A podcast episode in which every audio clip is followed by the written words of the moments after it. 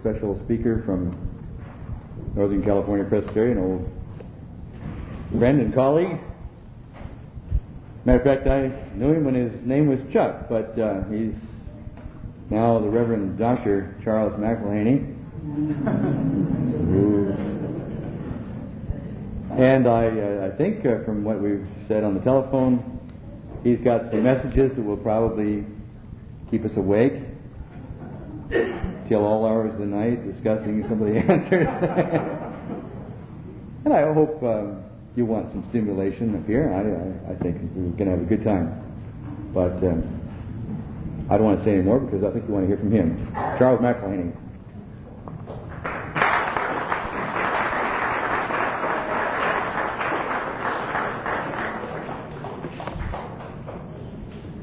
Thank you. You haven't heard anything yet, though. Better hold the uh, clapping. Let me get through some preliminaries.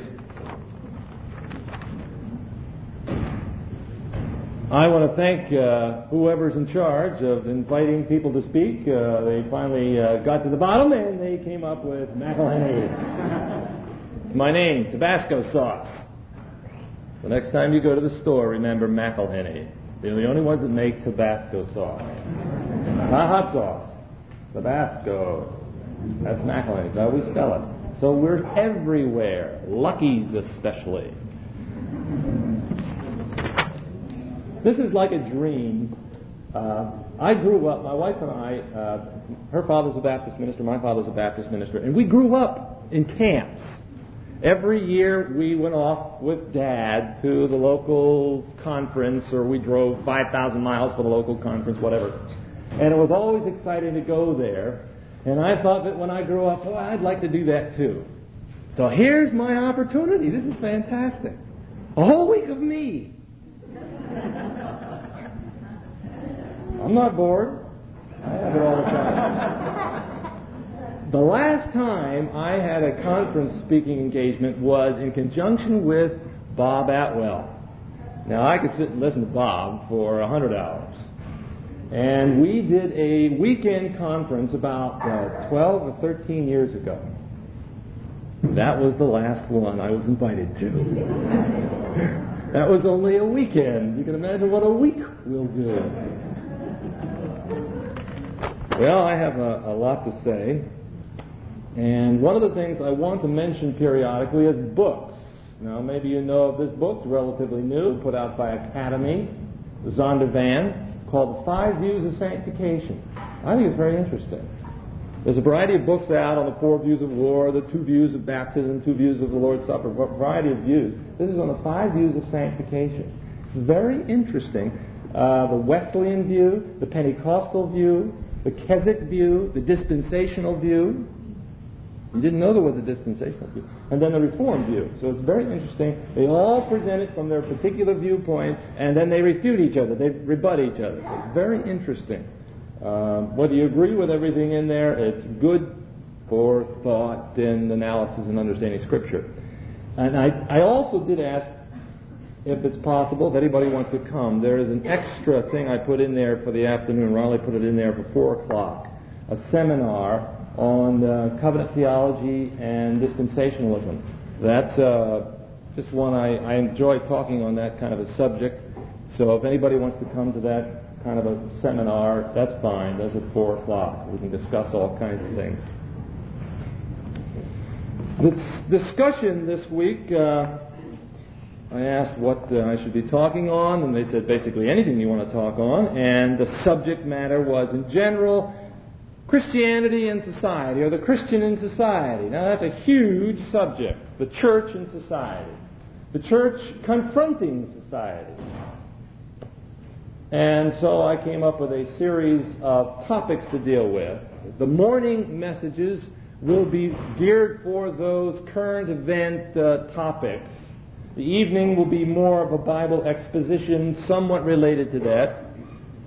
The morning messages have to do with, uh, and I don't know whether I'll present it in this particular order, but perhaps tomorrow we'll start with secular humanism. What is secular humanism? Now, everybody talks about secular humanism, but I have my own particular opinion about secular humanism. Uh, then a subject on rights, human rights. Uh, the Christian and human rights, the church and human rights. And I'm primarily focusing on Christian rights. What are our rights? Should we fight for our rights? Or should we just let people walk all over us? Or how should we respond? And then on Thursday, and I, I pinned this for Thursday, uh, the Christian involvement with AIDS. Now, I come from a city, San Francisco, that is super involved with that. And I'm up to here with that stuff. Now, you may be up to here with that stuff too. Uh, but I think it's extremely vital for Christians to know the nature, the facts of AIDS, the disease, and what it is. And we'll go through that stuff. I have been, I have a doctor in our congregation that's uh, involved with treating AIDS patients and so forth. And there's fears and anxieties that are unfounded, and there are founded fears as well. We want to talk about that and our Christian responsibility in reference to AIDS. Uh, sad part about it, a lot of people just simply say, well, they brought it on themselves. It's just too bad. They'll burn themselves out. And there is an element of truth to that, but that's not the Christian element. And so we want to talk about that. And then on Friday, I want to talk about war and peace. Uh, somebody said, war is the ultimate experience. It is the ultimate experience. Now, I've never been to war. Thank God for that, and I have no desire to go to war. When I talk about war, we're not talking about fighting and bickering with one another. We're talking about communities, whole nations, or within a nation, civil war. Nations and societies going to war with each other. What's the Bible have to say about that? What is our responsibility? And the nature of peace. What I thought was interesting is I, I didn't bring up the subject of abortion and our responsibility because I pretty much think that's and I'm assuming that's pretty much wrung out in the, the Bible believing community. We talk about abortion and we do various things, and we have a crisis pregnancy center in our church and so forth. Uh, and there is one subject that I see neglected among Bible believers, and that's the issue of war and nuclear war and the use of nuclear weapons. We won't get to all of that, but uh, I've given some questions for discussion on the issue of war and peace and should we be involved with the peace movement? I don't necessarily mean join some other groups, but perhaps have our own Christian Bible believing peace movement. Or is it just simply, look, that's the way it is, that's life. We just go for war till the end and wait for Jesus to come. So we'll talk about that on Friday. Let's see, any other preliminaries I wanted to? Oh, yes, I brought some videotapes as well. Uh, they're not for kids. Sorry for that, kids. Uh, that has to do with what's going on in San Francisco. I have a videotape of a CBS documentary, Gay Power, Gay Politics in San Francisco. It was done in 1980, filmed in 79, but released in 1980. Now, this is all before the AIDS thing ever came out. And when I look at that video seven years later, it's different. It's, it's a different atmosphere that's going on in San Francisco. Uh, and so uh, I have that. And what people don't know is that after that CBS documentary aired, uh, the gay community in San Francisco, and uh, parenthesis right here, Realize, when I use the term gay, I'm talking about homosexual, okay? Uh, some people object to the use of the word gay and relate it to homosexual. Some people really object to that. But bear with me, okay? That's my community that I live in, so I slip in and out of that. But most people don't realize that after the CBS documentary, uh, CBS, the local CBS affiliate, gave the homosexual community a whole hour to rebut that and to show the people that they are not vicious and violent. And it really is amazing to look at. Uh, uh, so I got two or three hours of that stuff. So you may want to watch part of it, some of it, or none of it. And I also have a videotape on a talk show. Um, the Lord has given us a tremendous opportunity to talk on a particular show uh, on the CBS affiliate, uh, KPIX. And they invite me to come on the show whenever they have these radical or silly things going on. And they only get McIlhenny to show up because he's the only one that would say something.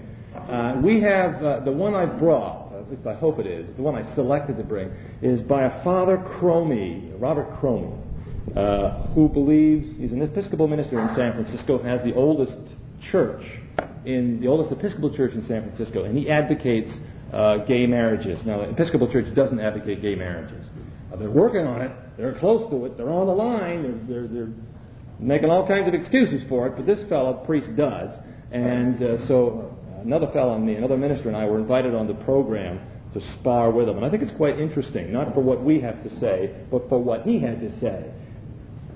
And listening to this self-professing Christian uh, preacher of the gospel, which is what he says he is, it's like Israel of old. It's like Jeroboam and the prophets of Baal. It is incredible. it, is amazing. You know, it's just like reading through First Kings, First and Second Kings. Well, anyway, those are the uh, videotapes that I have, and I guess we'll, I'll just announce them uh, tomorrow when we'll show those. Anybody can see them. Let's get into the Bible study. You ready? Roll up your sleeves. First Peter chapter 3. This is the introductory message, so we're going to be basically dealing with the issue of speaking and giving an answer. Because we're going to talk about various subjects. Uh, can you hear me when I wander around? Yes. Thanks. Uh, if I hope it picks up. Are you, are you going to go through this? It may pick up. I'll try to talk as loud as I can. Uh, so we're going to deal with issues, current event issues. Because if we don't know what the issues are, there's no way to give an answer to them because that's what our text has to do with, giving an answer. But let's look at some of the verses surrounding it. 1 Peter chapter 3, starting with verse 8. 1 Peter chapter 3, verse 8. My particular Bible that I use is the uh, 1901 edition, American Standard Version. So if you see a little difference, that's why. 1 Peter chapter 3, starting with verse 8. Finally, be ye all like minded, compassionate, loving as brethren, tender hearted, humble minded, not rendering evil for evil, or reviling for reviling, but contrariwise blessing. For hereunto were ye called, that ye should inherit a blessing. For he that would love life and see good days, let him refrain his tongue from evil. Parenthesis again. If you're into uh, picketing abortion clinics, this is advice for you. Refrain your tongue from speaking evil, and his lips that they speak no guile. Verse 11. And let him turn away from evil and do good, and let him seek peace and pursue it. For the eyes of the Lord are upon the righteous, and his ears unto their supplication. But the face of the Lord is upon them that do evil. And who is he that will harm you? if ye be zealous of that which is good. But even if ye should suffer for righteousness' sake, blessed are ye. And fear not their fear, neither be troubled. But sanctify in your hearts Christ is Lord, being ready always to give an answer to every man that asks you a reason concerning the hope that is in you yet with meekness and fear, having a good conscience, that wherein ye are spoken against, they may be put to shame who revile your good manner of life in Christ. Now we're going to focus in on verse 15 and take that apart. But the context of 1 Peter chapter 3 begins with a discussion about how to get along with an unbelieving mate, perhaps an unbelieving husband. Because the whole book of 1 Peter, First and Second Peter, I uh, describe it as the Christian's involvement with the world. How is the Christian to live in a non-Christian world? And Peter deals with that issue.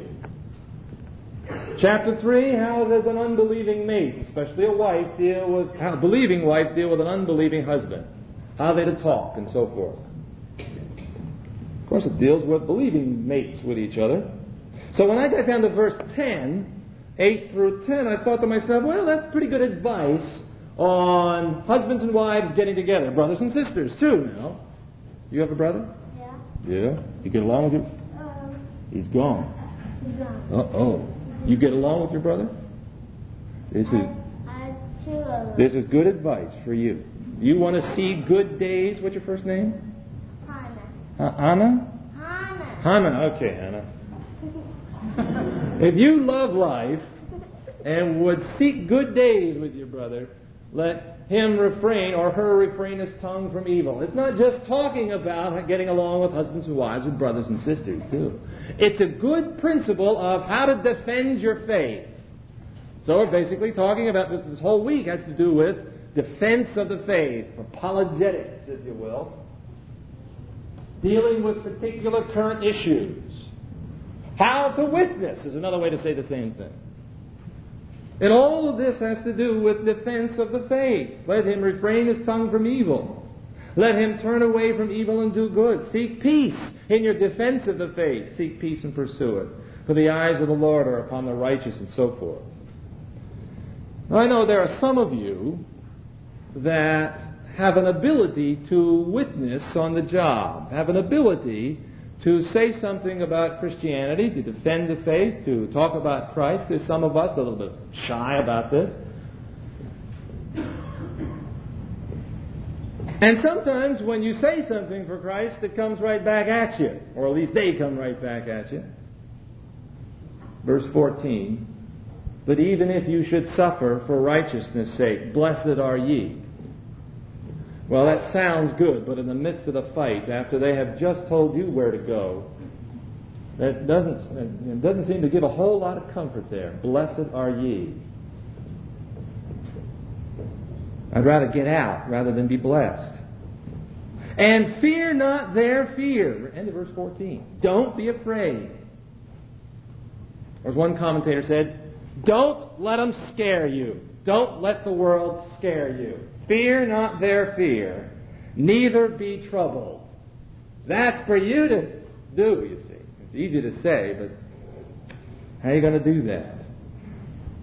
Verse 15 is the answer. That's what we want to concentrate on. But sanctify in your hearts Christ as Lord. That's how you're able to defend the faith. Now, this goes for children as well as for adults. We're not talking about the fact that you should go to seminary or you have to go to seminary because in seminary and schools, that's where you learn how to defend the faith. I mean, I really didn't know how to defend the faith until I went to a school and learned all this kind of stuff. And thank you for putting in the uh, little bulletin there, the DR. I appreciate that. This is the first time somebody has officially put DR in front of my name. That makes that makes somebody feel good. This is perhaps the first demon you've had in the pulpit here speaking, isn't it? That's the name of my degree. It's a demon degree. So demon, demon. So so this is the demon up here. But you don't have to go to seminary and get a demon. There are plenty of them out there to be able to defend the faith. Verse 15 is in contrast to verse 14 now. It's got a big but there. It says, Don't be scared by them. Don't fear their fear, but sanctify the Lord. Now I posit that you got a contrast in there. Don't fear them, but you do fear God. To talk about sanctifying Jesus as Lord is to talk about fearing God rather than man. Proverbs talks about that. The fear of man bringeth a snare. We believe in the fear of God. So this expression here in verse 15, but sanctify the Lord Jesus, is in contrast to fear. You want to learn to get over those fears when you talk to people, or perhaps you don't go up to people. Perhaps you're not the kind that can go up to someone cold and start a conversation. You go to church? Yes. Really? It's very good. What church do you go to? It's too bad. Don't you come to we all have our cross in life, don't we? Some people can go out, go up to someone cold and be able to start a conversation, lead them to Christ. I can't do something like that.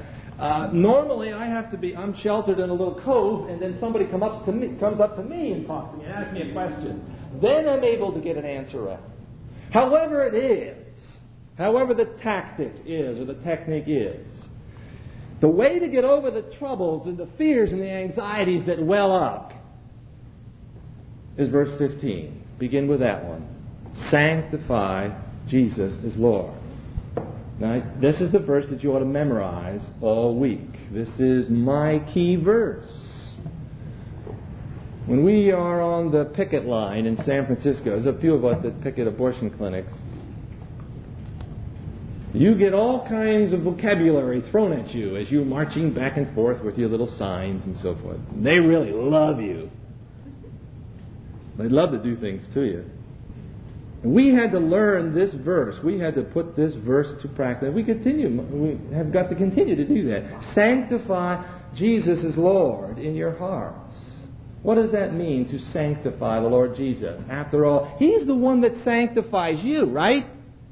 I mean, when we talk about sanctification, it's God that sanctifies you. But now He says, now this, this is what you do. You sanctify the Lord Jesus. How do you sanctify him who is saintly, who is the perfect one? Well, there's a special meaning to the word sanctify. Here's the root meaning of sanctify.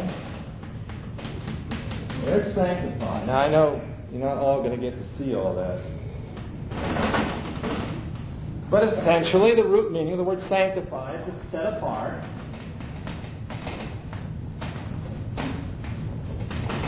Set apart. Sanctify Jesus in your heart. Sanctify Jesus as Lord. Set apart Christ in your heart. Now, if you're a Christian, that's basic to being a Christian. There's no defense of the faith unless you're a Christian. I mean, that's the simple, superficial, and the first meaning of the text. Don't try to defend the faith if you're not a member of that faith. They'll figure that out. And there are some people that think they can defend the faith, and because they think they can defend the faith, that they belong to that faith. And it doesn't necessarily follow that because you can give an answer to the faith, that you actually believe in that faith. Don't be fooled in thinking that because you know the answer, the scribe knew the answer to the question, what must I do to inherit eternal life? Jesus asked him, where was it? And he gave him the answer. Believe in the Lord Jesus, or obey, love God and love your neighbor, and so forth. He knew the answer, but doesn't mean he possessed that faith. So that first thing, it should be the most obvious, and it's extremely important. Sanctify Jesus as Lord. Set him apart as Lord. But it means a little bit more than that as well. Sanctify Jesus as Lord means to set apart Jesus as unique That's nothing new. Jesus is unique. Jesus is the God man. Jesus is the Savior of man. There isn't anybody else like him. I had a two hour conversation in front of a, one of these clinics with a fella from Baha'i. Ever run into Baha'is? Anybody run into any Baha'is lately? They're really interesting characters to, to, to talk to. Basically, the Baha'i follows the teachings of a guy named Baha'u'llah. I forget his real name. Uh, Baha'u'llah taught that everybody had the spark of divinity and was light, and everything is truthful. And Jesus also is the way, and Jesus also had the spark, and He's also on the way. And so if you bring up Jesus, and Jesus said, I am the way, the truth, and the life, no man comes to the Father but by me. Baha'u'llah said the same thing. Muhammad said the same thing. They all said the same thing. And I came, in the course of our conversation, came to realize that he just wanted to make Jesus one of the gang. Perhaps you've seen those bumper stickers. Jesus is God's better idea. Have you saw that? Jesus isn't God's better idea. God's only idea. He's not one among the many. He's not in a crowd. He's not part of a pack. He's not supreme either. He's the only one of his kind. That's what we learn in the, in the gospel verse. For God so loved the world that he gave his what? Yeah, you know what that means? Only one of a kind. There isn't anybody else like him. Wholly unique. Sanctify the Lord Jesus means when we present him, that we present him as unique. He's not part of the gang. His answer is against everybody else's answer. Jesus says basically this I'm okay and you're all dead. You're not just not okay. You're not just sick. You're dead. I'm okay. I'm the only living one. And if we're going to present the message of Christ for what it is, we got to present Christ for what he really is. Now, when you talk to this fellow Baha'i, he wanted to make Jesus just one of the gang, one of the great leaders of the world. But we have to come back and say, wait a minute now, Jesus isn't like one of the great leaders of the world. We don't believe in Jesus like we believe in George Washington or Abraham Lincoln. He's uniquely different. And in the course of our presenting Jesus Christ, that's what has to be presented. Sanctify the Lord Jesus in your hearts. Set him apart as uniquely different. He has a unique answer that nobody else has. And if anybody else has it, they've stolen it. They've copied the answer. But he's the only one that's got that unique answer. Sanctify the Lord Jesus. We sanctify him by setting him apart. By setting him apart as the Holy One. Now let me phrase it this way. Here is the real core of learning how to defend the faith. Learn what holiness is. Now, it's fun to learn all these nice little arguments, and there are lots of good Christian books. Uh, Paul Little has a good one on how to give away your faith, and there's a variety of books on all, all the arguments that you should learn, and they're good to learn. Some are better than others. But it boils down to this, or it must begin with this. Holiness is the greatest defense. Holiness is an offense. Uh, I had a television show on Thursday. Um, Mike Ryan is another pastor up there in the San Francisco area, and I we were invited on this talk show. The subject matter was women in the sex industry, uh, and it was a, uh, a group of prostitutes. And Mike and I looked at each other and said, Why are we doing this? well, no one else will do it, and someone's got to give a word for Christ. There's no debating with these gals. You don't debate the issue. You present Christ to them.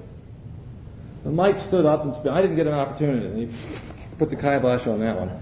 But uh, Mike got up and said something else. But what Donna heard on television, you didn't, in the audience you didn't hear this, but over the airwaves you heard, uh oh, he's going to give us the Bible. You see, holiness is an offense. Holiness is an offense. They know what I'm going to say on the program. I've been on the program enough times to know. They know what McIlhenny is going to say. They know what uh, Pastor Ryan is going to say. It's holiness that's an offense to them. Sanctify the Lord Jesus in your hearts. You will be an offense, and you won't get prizes for that, and they won't write you up in a column in the newspaper about that. No prizes for that. But that's what He's called us to. See, holiness isn't just a personal thing. That holiness comes out when you defend the faith. Sanctify, set Him apart as the Holy One. Set His Word apart as the Holy Word. Holy means there isn't any other word like it. This isn't any other word like it. If there is, they've copied it.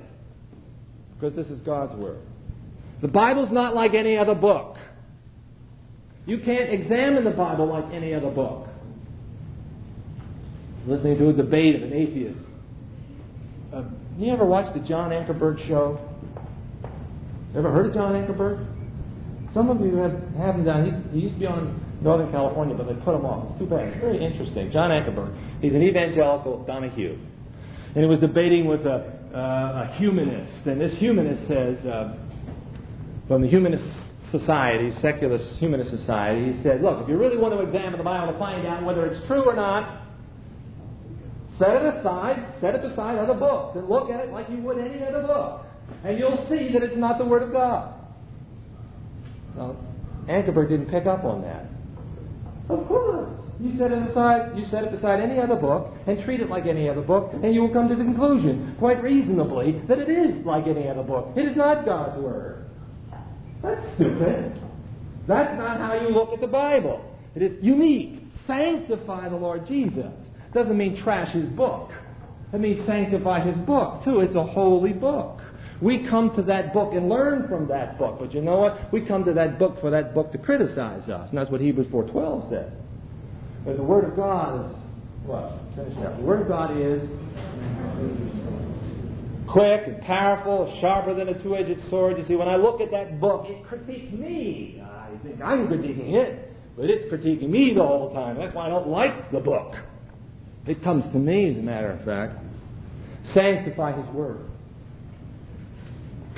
You know, setting apart Jesus as Lord, setting apart Him as the Holy One that saves sinners is the bottom line. Whatever argument or discussion, you don't have to get into an argument. Whatever discussion you want to have about Christianity, about war, peace, love, whatever else, unless the message of holiness is fundamental, you won't get the gospel across. Jesus is not another idea. This doesn't give good advice. Jesus Christ says, You're wrong. I'm right. You've got to follow me. You've got to throw out everything you have thought about me. And you've got to believe my way. Not McIlhenny's way, but Jesus' way. Some uh, fella put it to me this way when I was uh, speaking at San Francisco State University. Listen to this question. How would you answer it? When Jesus comes back again, when Jesus comes back again, is he going to kill everybody that disagrees with him? That's a very interesting way to put it, isn't it? I would say, oh, no, no, Jesus is not going to kill anybody that disagrees with him. He's going to judge everyone that doesn't submit to his royal saving authority. That's what he's going to do. The non Christian reads that as simply, hey, look, when Jesus comes back, he's just going to kill everyone that doesn't agree with him. Well, that's the way the non Christian wants to look at it, and that's why he's scared to death of that kind of a message. He doesn't want that kind of a message. Now, you may want to tone down that. No, no, no, no, no, no, no. He's going to let a lot of people in. Maybe they're going to go in another door, another way, give them a second chance, blah, blah, that nonsense. He's not. It boils down to this. When, if you don't believe in Jesus now, when he comes back, you're dead. You're lost. It's over. Now, it may not be the most delicate way and perhaps the most caring way you'd want to present that. That's true. You may want to be a little more sophisticated in that answer. But sanctify Jesus as Lord. Sanctify His Word. Sanctify His saving work, too. Entirely different from anybody else's Word. 1 Corinthians chapter 14 is an example of sanctifying in a worship service. Sanctifying Jesus as Lord. Uh, this is a glimpse of the worship service in the church of Corinth, with all the problems the church of Corinth had. 1 Corinthians 14, 24.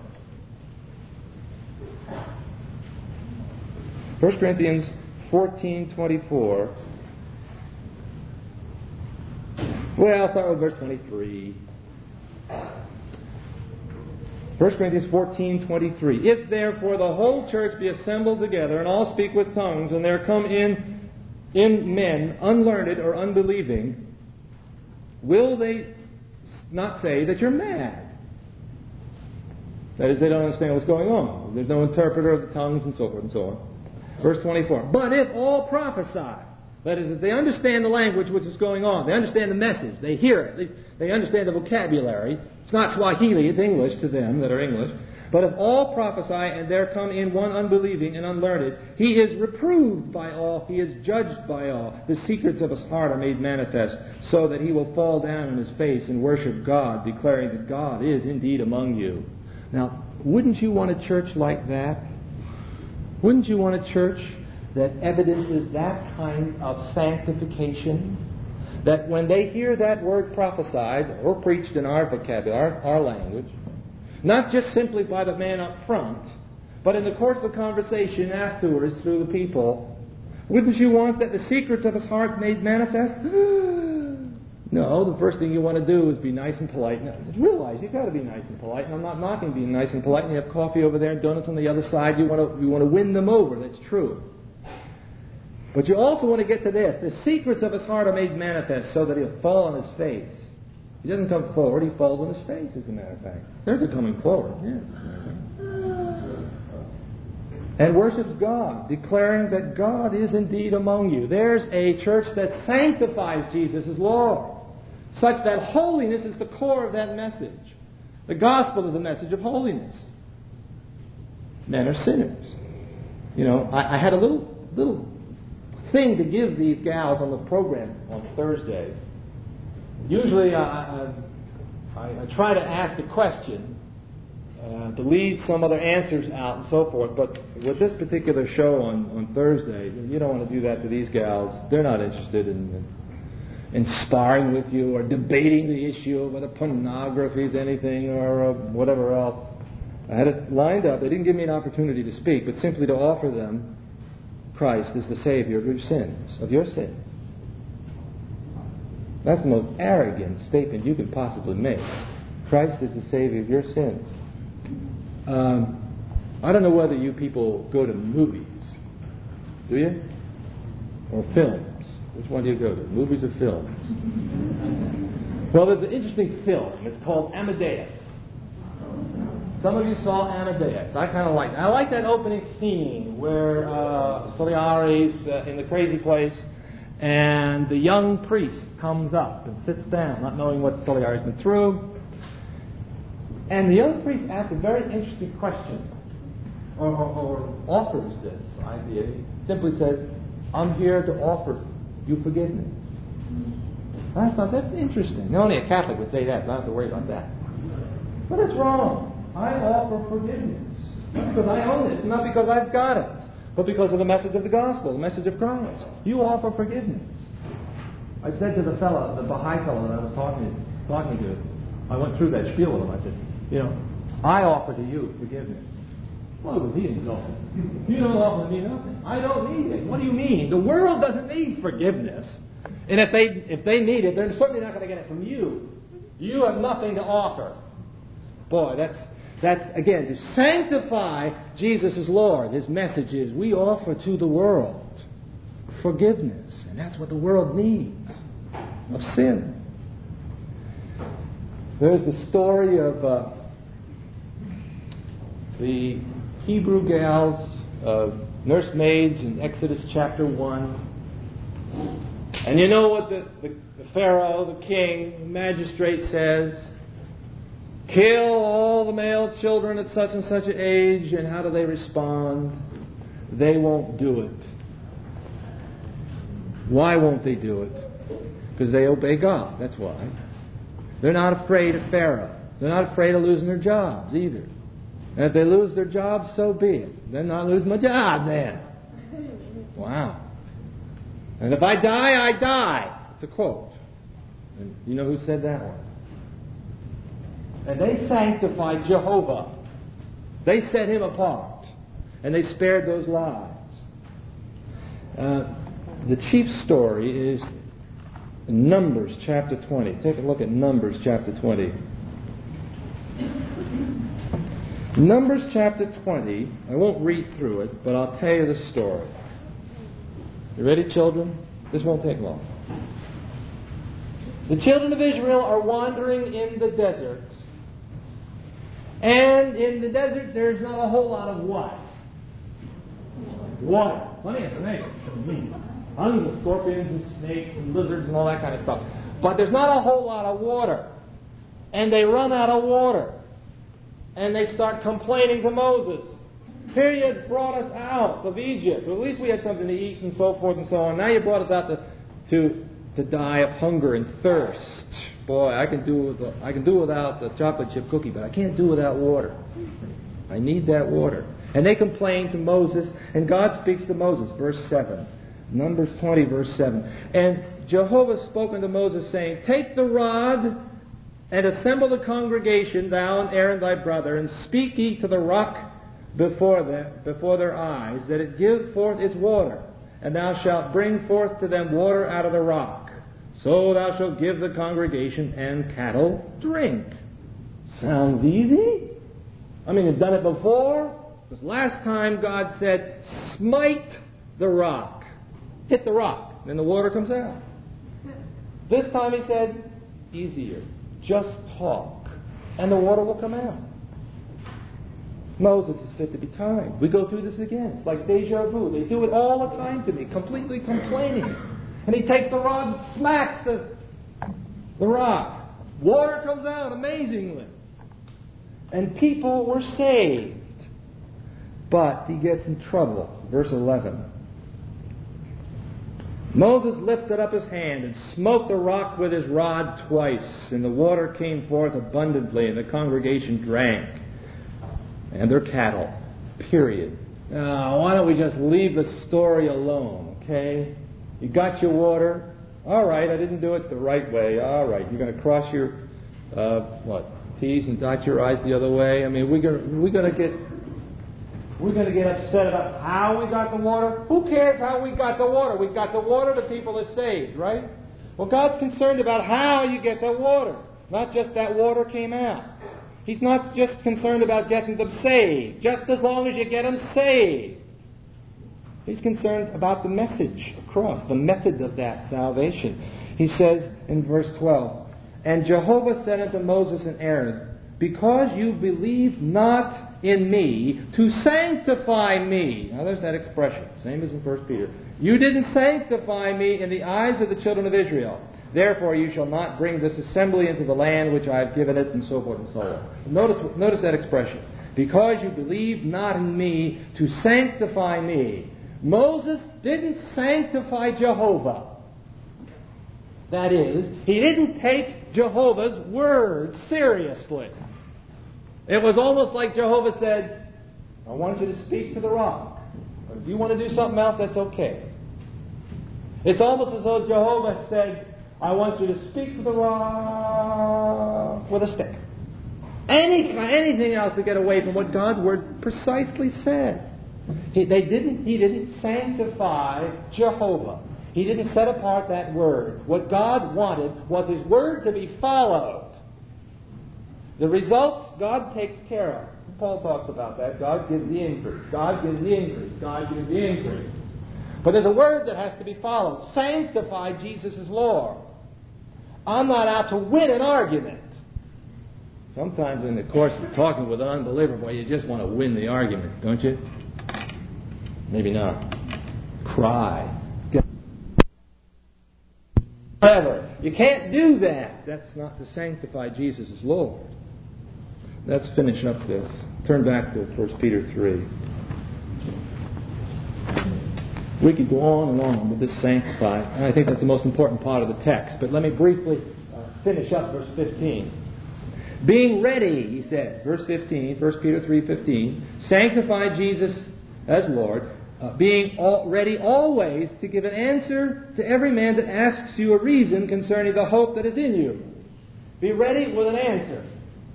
The Christian, first of all, has the answer. That's easy. Where is that answer? We find the Christian's answer to the world's dilemmas in God's Word. True. The Bible gives all the answers, but it doesn't give all the answers. There's a sense in which the Bible gives the answer to all the questions the world pose. Now, the world's never going to be satisfied with that answer. Don't try to hone down your answer to make, make the unbeliever happy with it. The unbeliever, unbeliever's not going to be happy with your answer. I like to win that unbeliever. I'd like to do something or say something to kind of calm his, his frustrations and try to win him over, showing that Christianity really is uh, simply uh, what everybody else believes in, just more of it. Christianity is the cherry on the top of the ice cream soda. Christianity is simply the, the fulfillment that everybody else talks about. Christianity is the best. Christianity is everything else, or is another way that you usually hear it. Christianity is the mean between two extremes. You got this pagan religion, they say this, and this pagan religion says that, but Christianity takes a little bit from everybody, and it comes across as kind of like the, the average, the mean. No, it's not Christianity. Be always ready to give an answer. Now, that's not always easy to know what the answer is. And sometimes the answer that God gives is Deuteronomy 29 29. What's that one? Secret things belong to the Lord our God, and the things that are revealed belong to us and to our children. We may do all the words of the law. The secret things belong to the, to the Lord our God, but the things that are revealed belong to us, to our children. Sometimes the answer is simply, look, God doesn't want you to know. I mean, I get upset with that, let alone the unbeliever getting upset with that. See, you Christians haven't got all the answers, know it all. You don't know everything. Yeah, that's right. God does. Oh, and you're going to believe that, right? You're going to believe what the book has to say, right? And I suppose if someone said the moon was made of green cheese, you'd believe that too. See how Christians are so easily deceived and just believing? No, our point is that the unbeliever is the one easily deceived by just believing. He is a believer too. Very much of an undash unbeliever, but very much a believer. Be always ready to give an answer.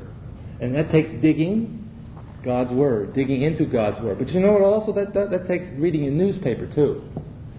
up to a few years ago, I didn't read much of the newspaper. I didn't care what was on the news and so forth. I, read, I look at newspapers, read, and watch. I like TV. I think TV is good and nice. If you use it right, good and nice. So I'm not opposed to TV. I watch news all the time. I get my kids to watch the news. They love the news. They come home from work. Dad, did we watch the news? You're not going to be able to give an answer for the reason of the hope unless you know what's going on in your world. Oh, I don't want to hear what's going on. MacNeil is enough. I didn't want to listen to them. You've got to listen to what the, what's going on in the world. That, take, that takes some time, too. Uh, we study God's Word in, uh, we look at MacNeil Lehrer in the light of God's Word, for sure. That's not to abandon it. That is MacNeil Lehrer. You may not like them. You may like them. Whatever. I think they're one of the best news shows. But I watch the local programs too. We, in thy light, he says, the psalmist. Do we see light? Do we understand MacNeil Lehrer and everything else? Be always ready for an answer. That's not easy. That takes a long time. That's continuously. Some people go to school for that, but you can stay home for that as well.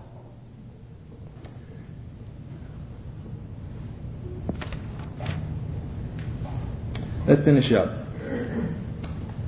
This is the part I like. The last part. Being always ready to give an answer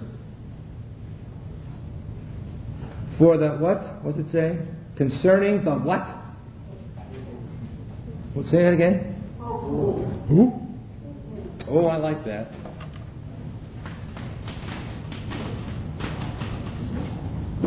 The world, uh, here's a situation that the Christian is living in the world and he says, be ready to give an answer. Now, it doesn't mean you have to learn how to preach. A three point outline. Doesn't mean you have to learn all kinds of stuff and philosophy and learn all that stuff. It means be ready to give an answer. Maybe you can't give a sophisticated, maybe some people more gifted. Maybe there are some people that can confute the gainsayer. Maybe some people can't. But we've all got to be ready to give an answer. For what? Concerning the hope that is in you. Now, how do you come across at the office? How do you come across in the office at the factory? You come across as the person with hope, or is the Christian the uh, is the Christian the supreme pessimist? And we believe in total depravity. We believe in man's sinfulness, born in sin and all that other stuff. And yet, that message of total depravity, that message of man's sinfulness, is not the end. Ultimately, we believe in the message of hope. We're the people of hope, the hope that's within us. That's not possibility thinking. Boy, you've watered it down when you start talking about possibility thinking. This is hope. To give an answer to every man that asks the reason concerning the hope that is in you. They see that hope in you. How do you come across to your friends? He's always pessimistic, you know evil and wicked. And this is how he described the fundamentalists, always putting everybody down. Again, I was at the, the gay parade last week. And it's not gay. I mean, what's the phrase they always say? Uh, the moral majority is neither. Well, the gay community is neither. It's neither. Neither gay, nor moral, nor anything. It's awful. There's no hope in that at all. And Paul describes without Christ there really isn't any hope. And we saw a different demeanor. There's 100,000 less people there. 100,000 less people. Uh, usually, 250,000 people show up to that thing. There's only 150,000, maybe only 100,000. And all these things have to do with AIDS and all the uh, uh, medical reports and all the uh, things to, to fight it off. There's no hope. It's the Christian, first of all, it has the only hope. It's not a common hope. It's a unique hope. Take a look at this text. Romans chapter 4. Here's the hope. Here's Christian hope. Here's an example of Christian hope. This is about Abraham. Uh, Romans chapter 4. This is God's promise to Abraham. God promised that Abraham would have a son. Well, that's no big deal, except the fact that Abraham and his wife are too old to have children. You don't have children when you're up that old. And when you're that old, you don't want children. oh, I'm sorry, maybe there are some octogenarians that would really like to go into that thing all over again. They're crazy. uh, but see, this is the promise of God. Now, look down at verse 20. It's about Abraham and Sarah and how God's going to take care of this. Work it all out now. Uh, Romans 4:20. Yet looking unto the promise of God, he wavered not. This is Abraham. He wavered not through unbelief. Wavered means he didn't hesitate. He didn't hesitate through unbelief, but waxed strong. See, when you wax, you grow. Okay? You're waxing at this stage. You're growing. You wax strong through faith, giving glory to God. Verse 21. This is what I want you to look at. And being fully assured that what he had promised, he was able also to perform. Now, this is my particular translate, my Bible's translation. Verse 21 again. Being fully assured that what he had promised, he was able also to perform. Now, that's phrased in such a way that you don't quite know who he is. I think that's interesting. Again, listen. Being fully assured that what he had promised. Now that one's God. He was able also to perform. Now is that God or Abraham? Now for sure God was able to perform it. But for sure Abraham was able to perform it. And for nothing in Abraham either. But Abraham was able to perform it. So it's interesting when you look at that in my particular version here, you don't quite know who this he is. He is able also to perform. It turned out to be Abraham who was able to perform. Lo and behold, the promise of the covenant gave him hope. You see, there's real hope. There's an example of that hope. Let's finish up. 1 Peter 3 again.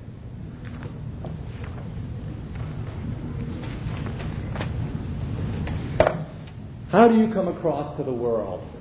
How does the message that you convey, when I say message, again, I'm not talking about your words necessarily. I don't mean in the midst of a nice locker room fight, you're able to stand up and say, Jesus is Lord, believe in Him. Everyone's a sinner. I mean, you can go through those verses after a locker room fight, sure you could. But you've given two messages there. One message is simply a verbal message that gives the correct answers, Jesus is Lord. And then the fight in the midst, I gave another message altogether. There's a, there's a couple of different messages that we're giving out here. What kind of a message are you giving out? Grumbling all day, gotta stay longer, gotta work on this, gotta type that again, gotta do this over again. But Jesus is Lord. Thank God for it. Yes. And I'm able to give you the ABCs of salvation, all sin. You know, believe the Lord Jesus Christ, confess your sins, and so forth. You're given two messages there. You can't give two messages. You only give one message, says the Gospel of James, Epistle of James. And this is the hope a reason concerning the hope that is in you. There are some of us, some of you Christians, that are not exhibiting that hope, or not exhibiting that hope enough, because you really have that hope. John phrases it this way the Apostle John. Greater is he that is in you than he that is in the world. Now there's hope. Uh, chapter 5, he said something just as well. Uh, this is our faith. The faith that overcomes what? The faith that overcomes what? The faith that overcomes the person next to you. That's all you really care about. No, more than that. Faith that overcomes the world. Maybe we're stuck on overcoming the world, and I'm just uh, trying to deal with the guy next to me, the, the, the neighbor right next door to me. It is the faith that overcomes the world. It's your faith that overcomes the world. Here's the victorious hope that the Christian really has. This is the hope that you have. You must realize that. The verse that you must always have in the midst of a funeral. Seriously. We know that all things work together for good to those that love God, to those who are called according to his purpose. We know all things work together for good. Donna, wonderful lady. My wife, she is the carrot top over there, redhead. I don't know why they call them carrot tops. Carrot tops are green.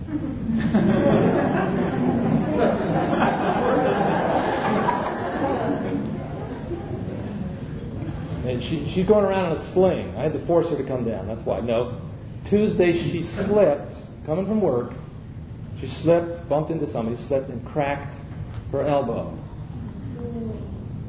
You know, I don't know why this didn't happen like Sunday morning at uh, 10:59, just before the worship service, after the earthquake hit, and and uh, the water heater overflowed and the toilet's backed up. Why doesn't all that happen all at the same time? It does so often. Everything just happens at the same time. Here she was saying to herself, I'm going to finally get a week off and I'm going to relax. She is. And so she broke her elbow there, fractured it there, and it's going to heal. But the Lord is going to give her 10 days off, of which five of them, six of them are here. Isn't that great? Now we had to say to ourselves, all things work together for good to those that love God, those who are called according to his purpose. Now, is that the kind of life message you exude at the office, at home, with unbelievers? There's the hope. They're not going to come up to you. They won't come up to you and say, you know, what's, why do you have that hope? if you're going to go around fighting with everybody, if you're going to gripe on everything and grumble about everything and fuss and fuss about all kinds of things going on, they're not going to see that hope in you. And of course you're not going to have opportunities. I have terrible opportunities. I just don't have any opportunities. Nobody wants to talk to me. I don't like them anyway. That's not the Christian message, you see. You have the greatest hope in the world. And so do we in San Francisco. And thank God for living in San Francisco. And you have it in your town and your community too sanctify Jesus as Lord. He is unique. Now we're going to try to apply that in various areas, starting tomorrow morning. Let's have a word of prayer. Father, again, we thank you for your word. We thank you that Jesus is Lord, and so often that is so said, it loses its meaning, not from your word, but from our hearts. And we need to be constantly reminded to set apart Jesus as Lord. Lord, make us, enable us, give us the grace to set apart Jesus as Lord as unique, so that we may, able to, may be able to give an answer for the reason of the hope that's within us, that the world may see that hope, that we may live out that hope, that the gospel is the final answer to world problems, the nations fighting each other, the neighbors not talking, it's the hope of Jesus Christ. Teach us this week from your word. In Jesus' name, amen.